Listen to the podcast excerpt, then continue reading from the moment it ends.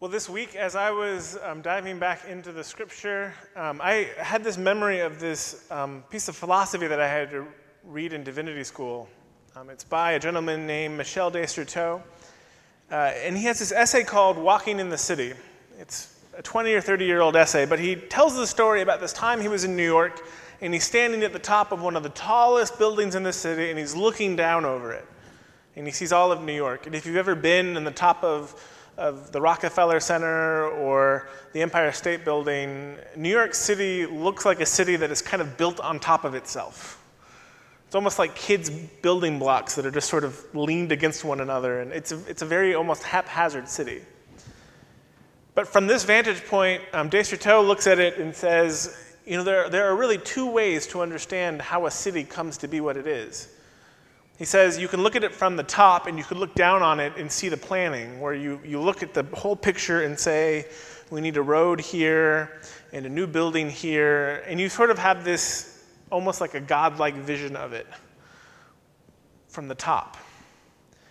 But he says if you've spent any time in a city, you know that there is another way in which cities come to be what they are, a little less formal way. He says you can be walking down the street and you'll see a grassy patch, and there will be a pathway carved out in the grass.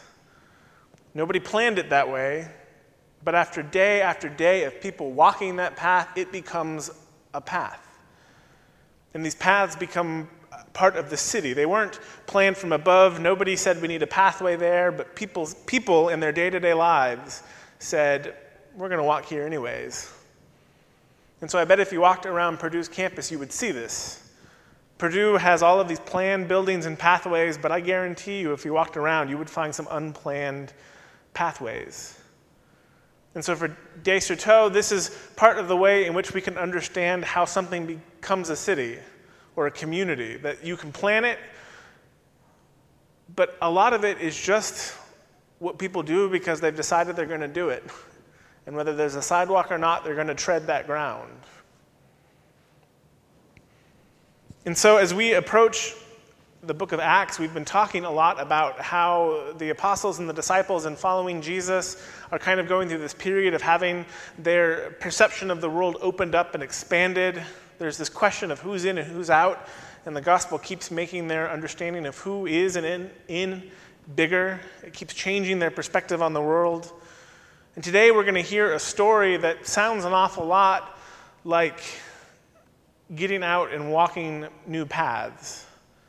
That sounds an awful lot like making a way in the world where maybe there wasn't one before. And so with that in mind, I invite you to hear the story of Paul and Silas walking through their world. Acts chapter nineteen or sixteen reads, "During the night, Paul had a vision. There stood a man of Macedonia pleading with him and saying, 'Come over to Macedonia and help us.' And when he had seen the same vision, we immediately tried to cross over to Macedonia, being convinced that God had called us to proclaim the good news to them.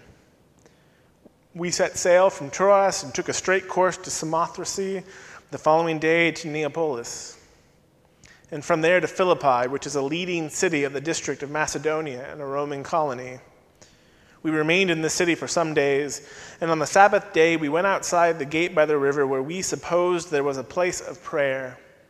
And we sat down and spoke to the women who, women who had gathered there.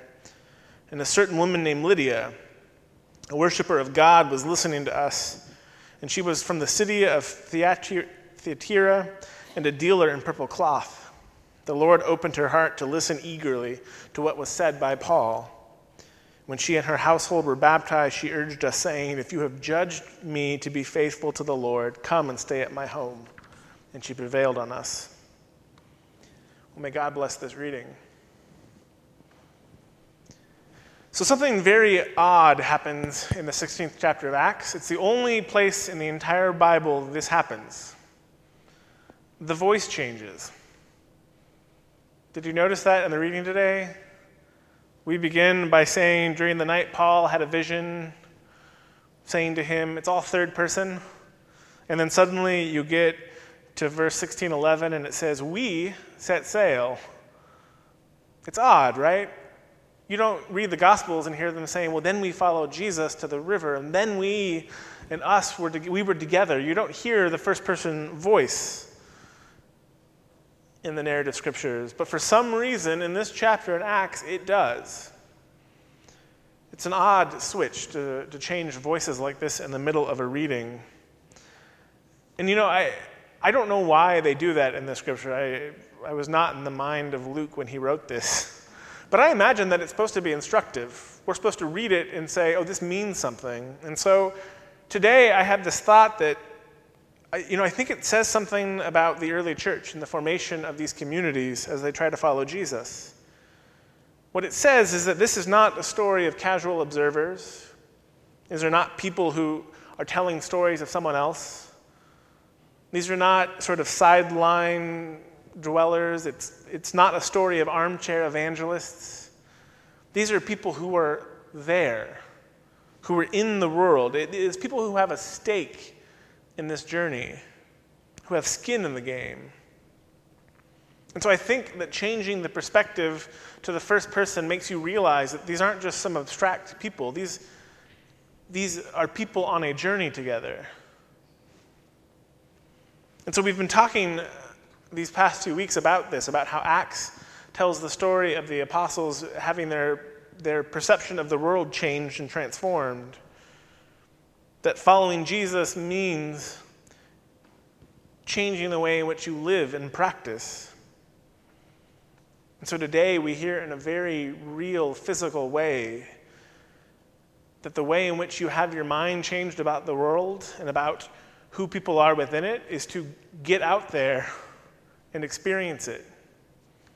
To get out there and meet those who are in the world.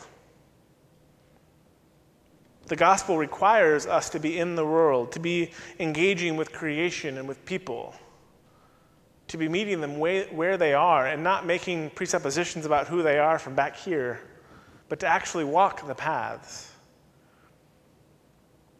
And so what we read in Acts is the story of the apostles, they, we, walking through creation and meeting people who just don't quite fit the categories that they think they should be. Just a few chapters earlier than this in the book of Acts, they meet this guy named Timothy. And Timothy is an interesting person because, so we've all heard that in the biblical times there were two groups of people. There were Jews and there were Greeks. Gentiles and Jews. We've heard this. We know this.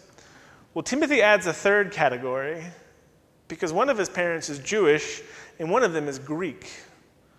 And so Timothy is both. And so from the outside perspective, we'll look at the world and we'll say, well, we can divide it into two worlds, Jews and Greeks. But when you actually get onto the ground, it's not that clean, is it? There are at least three groups of people, and I would go out on a limb and say there are more than that. We just don't always meet them. And so if you were thinking about the gospel from the sky-high, top-of-the-building world, you would you would separate it into these neat categories and say the world is like this. But as soon as you get on the ground out there, you realize that it is just simply more complicated than that.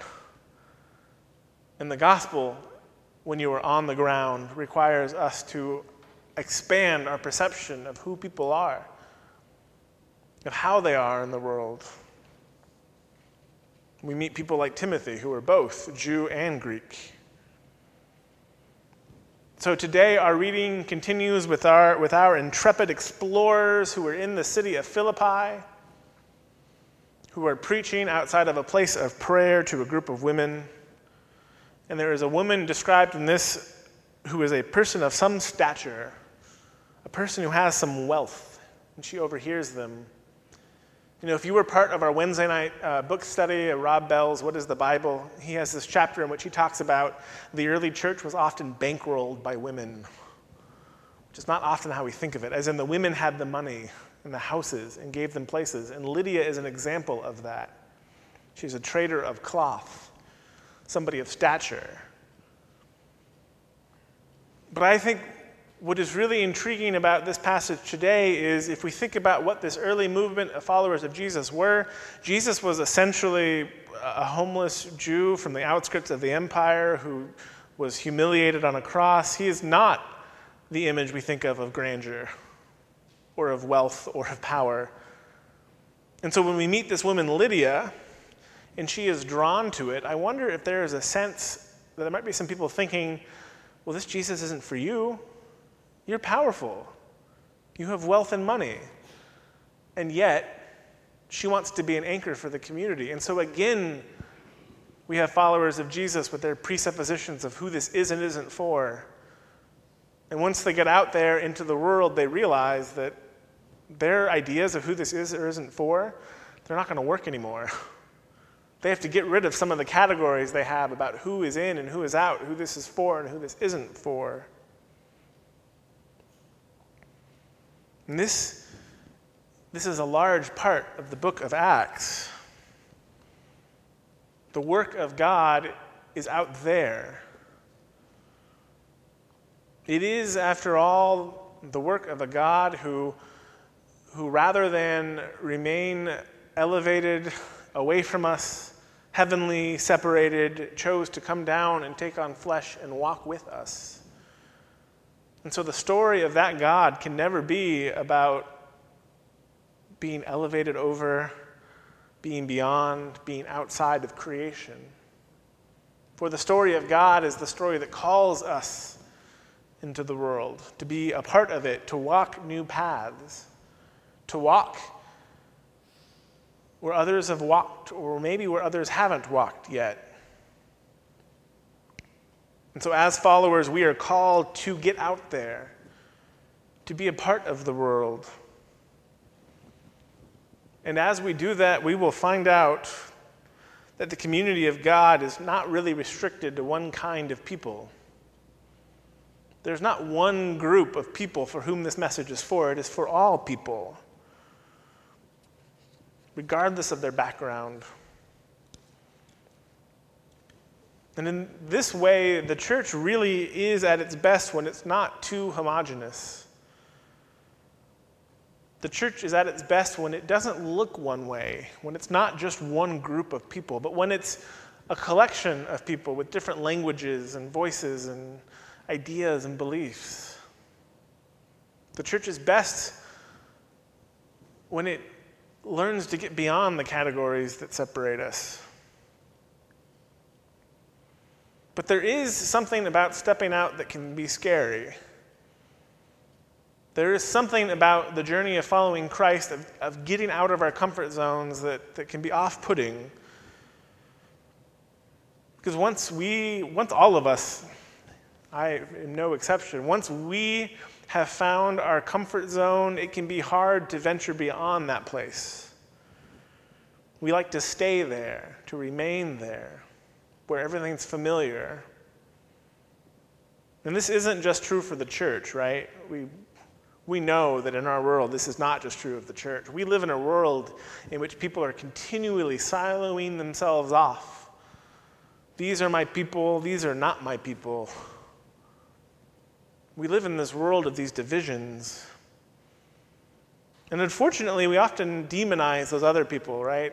Those people. We have the right answer. Those people, you don't want to be with those people. And yet, that is what Christ calls us to. If you read the story of Jesus, it, I imagine disciples, or Jesus' followers, the disciples, being so frustrated with him because they go to the to the the city that they're all familiar with, and I, I imagine the disciples walking towards the synagogue, and Jesus is like, I'm going to go to this well where this woman who I'm not supposed to talk to is, and talk to her instead. And I imagine the disciples being like, no, no, no, we need to go this way.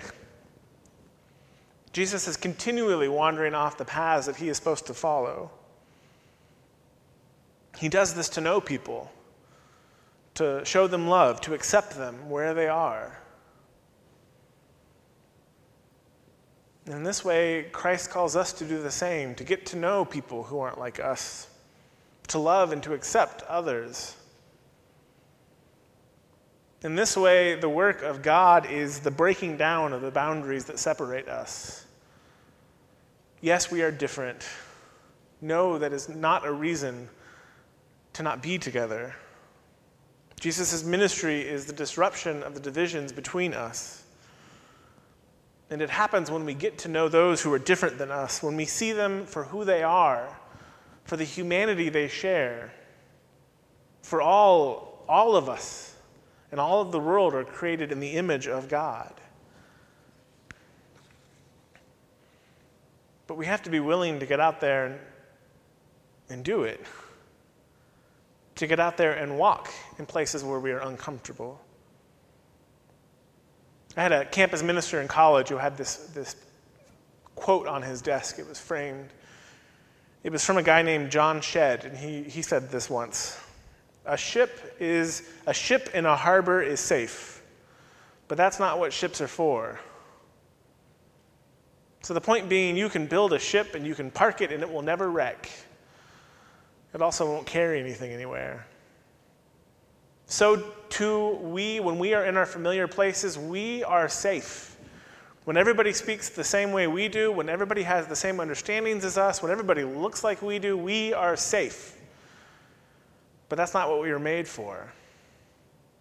We were made to be in community with all of this beautiful creation that God has made and all of the beautiful people that God has put here. And so we listen to the story of Acts and we realize that our story has to change. When we tell the story of the gospel, it cannot be what they did.